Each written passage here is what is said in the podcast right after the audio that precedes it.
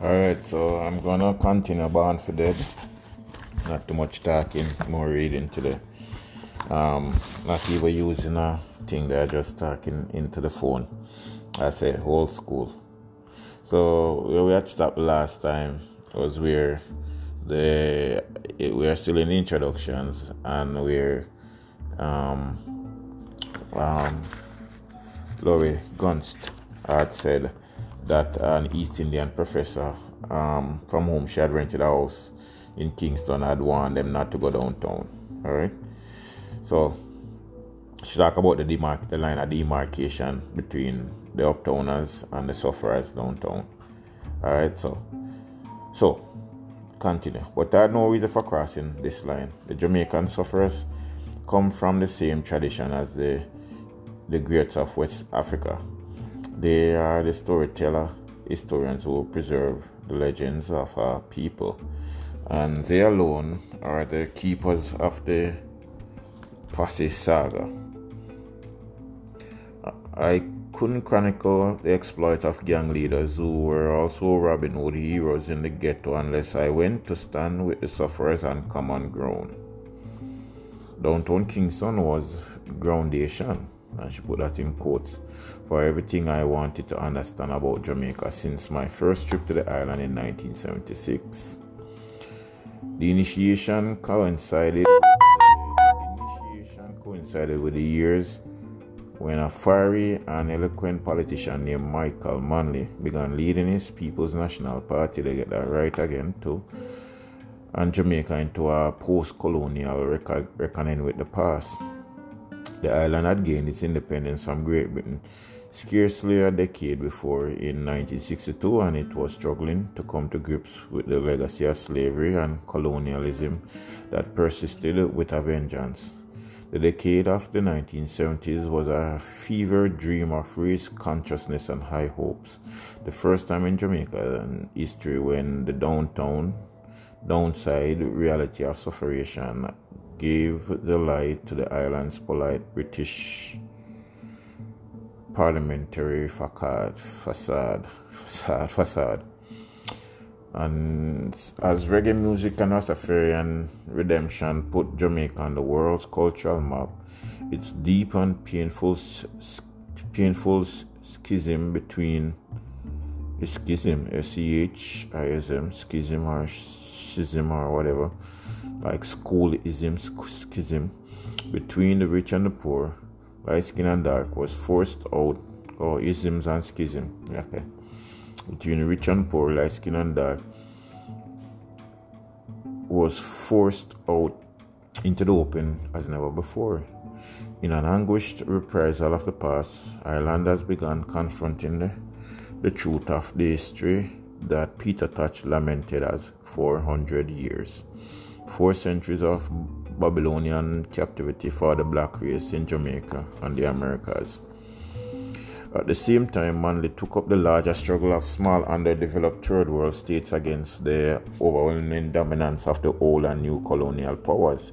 Even as Manley's P M P raised his banner, Edward Seaga began turning the rival Jamaica Labour Party in a reactionary force, thundering against Manley's warming friendship with Fidel Castro and his brave but foolhardy support of myriad third world insurgencies. The United States embraced Seaga with uh, predictable fever. The American eagle hovered fearlessly over Jamaica's doomed experiment in democratic socialism and eventually routed it with the same methods the State Department and the Central Intelligence Agency had used elsewhere. The American press painted a harsh portrait of the, portrait of the island. Uh, the International Monetary Fund, I M F, devalued Jamaica's currency and destabilized an economy already battered by the oil price shocks of the nineteen seventies, and travel agents discouraged their clients from going to Jamaica, thereby crippling the industry on which the island depended, it for, depended for its survival. And a tide of high-powered weapons flowed like bloody currency from the United States into the hands of political gunmen. Jamaicans were traumatized by the rise in violence, but only a few dared to suggest, suggest that the killing was done at the behest of the elected leaders. Jamaica became another theatre of a worldwide Cold War. The island's contortions were a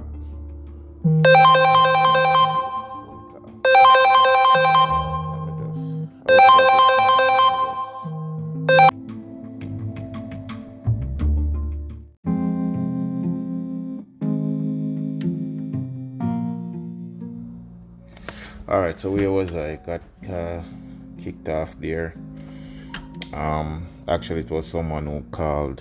I should have recorded it, you know, but I'm not in the mood this evening for the plane. Um, the, so the number that rang was a nine oh five, identified as a Mississauga number. Answered the phone, person with a Middle Eastern accent. Um, hello, good afternoon. So I said hello, because I'm kind of pissed now that the person cut my cut my recording. I probably have to go back to recording as an audio file and then upload it. Cut my recording um, in the evening here when I'm trying to power through, and it sounds like a ear duct salesman, which only pisses me off even more. Um, I'm calling from T D um, Verification Center, uh, T D Visa, Master, whatever Verification Center, and I see here that you have been making all your payments on time. I mean, the script. The script that was actually in the same movie I was watching the other day called Sprinter, where Jamaicans there were, who consider themselves a different set of the scamming side of things, take up the scamming as, as, a, as a career. That's actually the script that I remember um, somebody was, one of the scammer, the, the actor playing a scammer was reading out. I mean, I see I've been making all your payments. I mean, come on. You'd yeah, think somebody would have changed the script by now. So really, I wasn't in any mood. So I should have actually let them continue, and I should have brought my other phone and recorded it. I really wish I did and played it out a little longer, but I didn't. Foolishly, I said, listen, if you're a scammer, you sound like a scammer, and I really have no time for you this evening. The person said, okay, fuck you. Fuck you. I said, what? Fuck you. And love you, fuck you. The person actually said, love you. Oh gosh, and that was that. So back to reading the book. I just got a scammer just told me fuck you. Anyhow, um, Josh, I record him and I'm going to try. I have the number, although I know I won't be able to. They won't be able. They won't be receiving any calls anyway. Uh, hopefully they will call me back and we can do this again the right way.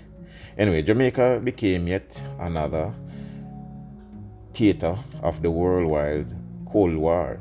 The island contortions were a claustrophobic, claustrophobic relay, replay of those in Chile, in Nicaragua, in Chile, in Nicaragua, and a dozen other outposts of strife where the superpowers played out their East-West death dance. This drama not only went on in the corridors of the State Department, the World Bank, and the I M F. It played constantly in the rubber, the rub, the rubbly streets of Kingston, where Manley and Seaga armed their rival parties to maintain control of political constituencies in a tangle of slums and shanty towns. It was this misery that claimed my heart and mind. Respect that. Respect that, uh, Laurie Gunst. I mean, you sound sincere. Respect that. I understand where I come from. Kind of get, you know. I was then working on my doctorate in, his, in history at Harvard, shuttling back and forth between the tumult of Jamaica and the cool battleship gray stacks of Widener Library. My, dis- my dissertation was on the orange, origins of the African slave trade to the Spanish Caribbean, and there was for me a certain resonance between this bitter history and Jamaica's contemporary reckoning. Every trip I took to the island showed me a present heavy with the burden of the past. Jamaica became my teachment, as it has for thousands of other watchers and listeners around the world. It is an island with a densely compacted history that contains every movement of consequence in the Western Hemisphere. Native societies devastated by European conquests, the extermination of Aboriginal people and their replacement by African slaves, the long sleep of colonialism and the slow, painful awakening into the struggle for nationhood. This is a small island, Jamaicans like to say, of their mountainous country, but it's as big like hell in the middle, but it's big like hell in the middle. Its history is similarly grand. This is a small island, but it's big like hell in the middle. And I remember saying that. The island insistent voices yanked me, again and again, out of the safety and removal I had learned to mistrust in academia and into the place my two comfortable colleagues blithely referred to as the real world. As I listened transfixed to the rambling ap- apocalyptic lectures fired at me by Rastafarian visionary, visionaries or the headmen of small villages deep in Jamaican's bush, I came to see that these men were giving me history lessons, every bit as crucial as the one I was hearing at Harvard Yard. Buried for years in archives of dead voices, I began learning the dangers and delights of listening to the living.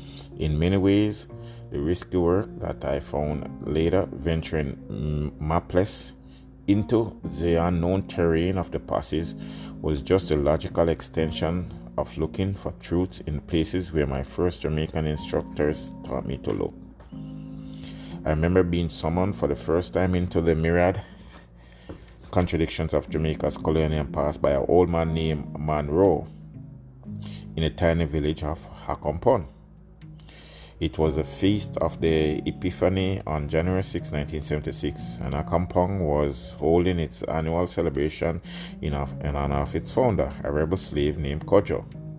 Cudjoe's people fought two guerrilla war, fought, fought two guerrilla wars with the British, and in the eighteenth century had won their freedom a hundred years before, before Queen Victoria gave it to the rest of uh, England's slave. The colonizers called these rebels Maroons, a corruption of the Spanish word cimarrón, meaning wild or untamed. Their descendants were still living in the five autonomous Maroon townships scattered across Jamaica's mountainous interior, and Accompong is their proudest community. Monroe was then the keeper of its tradition and its history. And Monroe is spelled M A N N space R O W E, like Lawrence Rowe. So, yeah. He and I sparred together for the better part of the day in his small house, knocking back glasses of the overproof white rum Monroe loved and reasoned, reasoning about loved and reasoning man. Man loved and reasoning, the white rum man loved and reasoned about the tangled history of England and Jamaica. There was framed pictures of Queen Elizabeth and Winston Churchill on man's wall.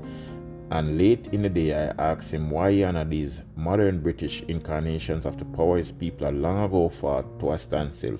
Without a word, he rose and fetched his copy of the Treaty of Cudjoe, the treaty that Cudjoe had made with the British in seventeen thirty-nine. He turned his pages to the place where Cudjoe had signed his name with an X.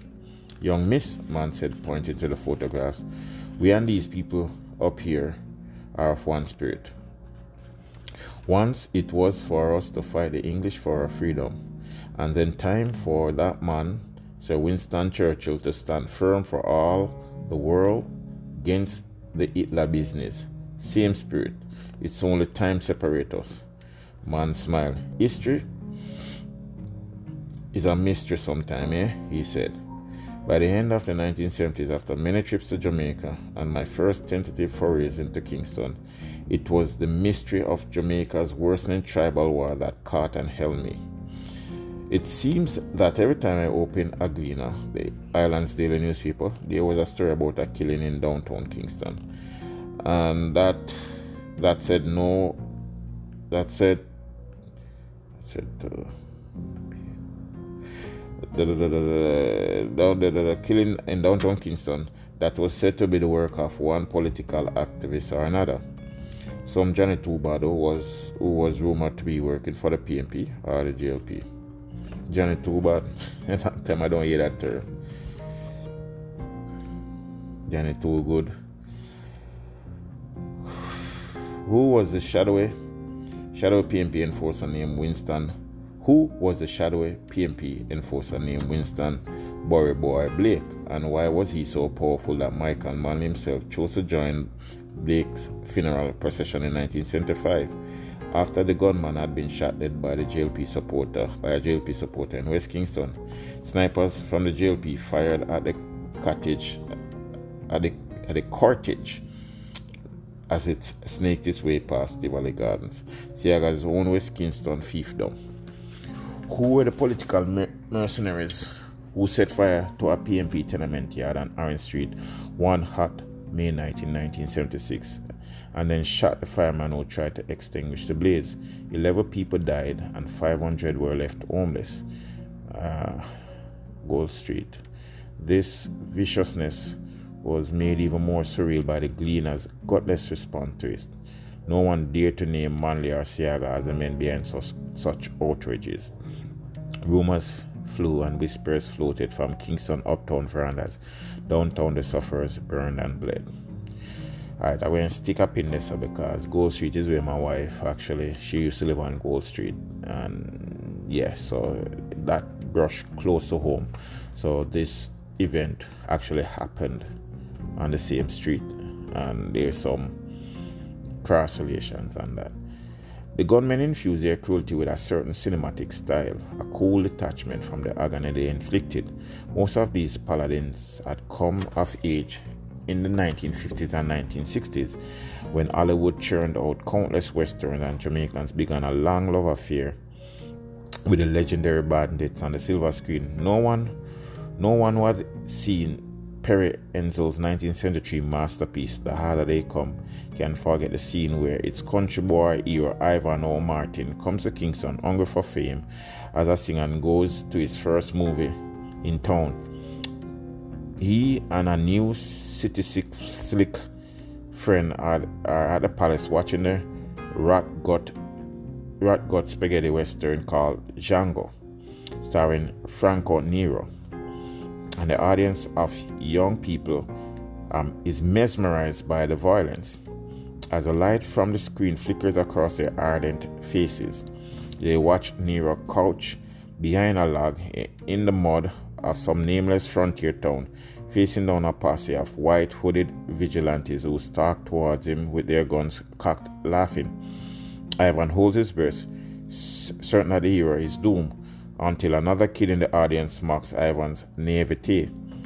"He were candid till the last reel," the kid whispers. And he is right. Nero leaps from behind the log with a Gatling gun and mows down a whole posse. The Kingston audience howls with delight. They know the rules of this game. At the end of its last reel, when Ivan as a hunt is hunted, at the end of his last reel, when Ivan is a hunted outlaw himself, he makes his final stand on a deserted beach near Kingston. Cornered by a squadron of soldiers, he's fla- he flashes back to that scene in Django, Django and staggers out from the cover, shouting for a fair chance to, sh- chance to shoot it out with the Jamaica Defense Force. "Just send out what? Just send out one man," he yells. "One man who can draw." He clutches his revolver, but it shows the, the, the soldiers cut him down in a barrage of much, much, machine gun fire. Like hundreds of Jamaican gangsters before and after, he lives and dies with long gunslinger bravado acquired from the movies. I discovered the power of that myth as I came to know the gunmen and sufferers of Kingston, who shared an affinity with the Wild West, and this carried us across a many, across many a cultural bridge. There were night-long sessions of talk that were accompanied by ancient scratchy jukebox blaring tunes by Western balladeers like um, Marty Robbins and Tex Ritter. They were veteran outlaws who were bored to tears by Ghost Rider in the skies. There was a tense afternoon in the shantytown near Kingston where I had gone to meet a rankin called Billy the Kid, who was very reluctant to talk to me until someone mentioned that I only recently came to Jamaica from Wyoming. "Why," Billy bre- bre- breathed in a reverent whisper, "I know about that place. Nuff, nuff bad man come out of there. All in the Wall, Bush Cassidy, and the Sundance Kid." Of course, I had been wrong to assume that the Posse saga ended in Kingston. By the time I left the island in nineteen eighty-six, the gangs had were well established in the United States. Their Jamaican beginnings were in some way only a prologue, pro, prologue, prologue, prologue to what they became here, an apprenticeship in the ways of badness. But they had been taught essential lessons in Jamaica by the politicians who used them, by the police who gunned them down when their brief period of usefulness was over, and by a poverty from which death is often the only release. If you were a Jamaican youth who expected to die before you reach twenty, if you were a Jamaican youth, youth who expects to die before you reach twenty, but find somehow your nine lives kept you spinning out one after the other in a miraculous reprieve, it isn't hard to summon up the nerve to carve out a niche as a street warrior in the American drug trade. If you're a Kingston surf sufferer living inside a hell that has been created for you by the greed and folly of the United States and the corrupt establishment of your own country, it is logical that you'll do anything to get out. The sufferer's rage can only be contained for a while in the shantytowns of Kingston, but sooner or later they'll bring it here, and this is their frontier. And then one can follow them, as I did, into the American Higara. Put them on streets where there is nothing but the drug trade, and then throw in the guns, the ones meant for combat, assault rifle, rapid fire weapons like Uzis and Glocks, which let off an orgasmic spurt of bullets enough to drop a few people, at least a few people. Remember that some of these youths have never been held, have never held a gun before, and others are experienced killers. It doesn't really matter if you're in the line of fire. It's your turn to die, and if you live, you can be a witness to the power of the passes. All right, so that finished the introduction. Finally, the phone was doing a little stuff, and um, all right, so how using a Uh, reading glasses, but my reading glasses is um was beaten up by my dog, so I buy, bought this brand new reading glasses only to realize that the dog bite it up. So I put it together and have one light functioning, and as a result I can barely see the words because the text is blotted, it's not sharply printing. And Laurie Gunst, so far I like your writing.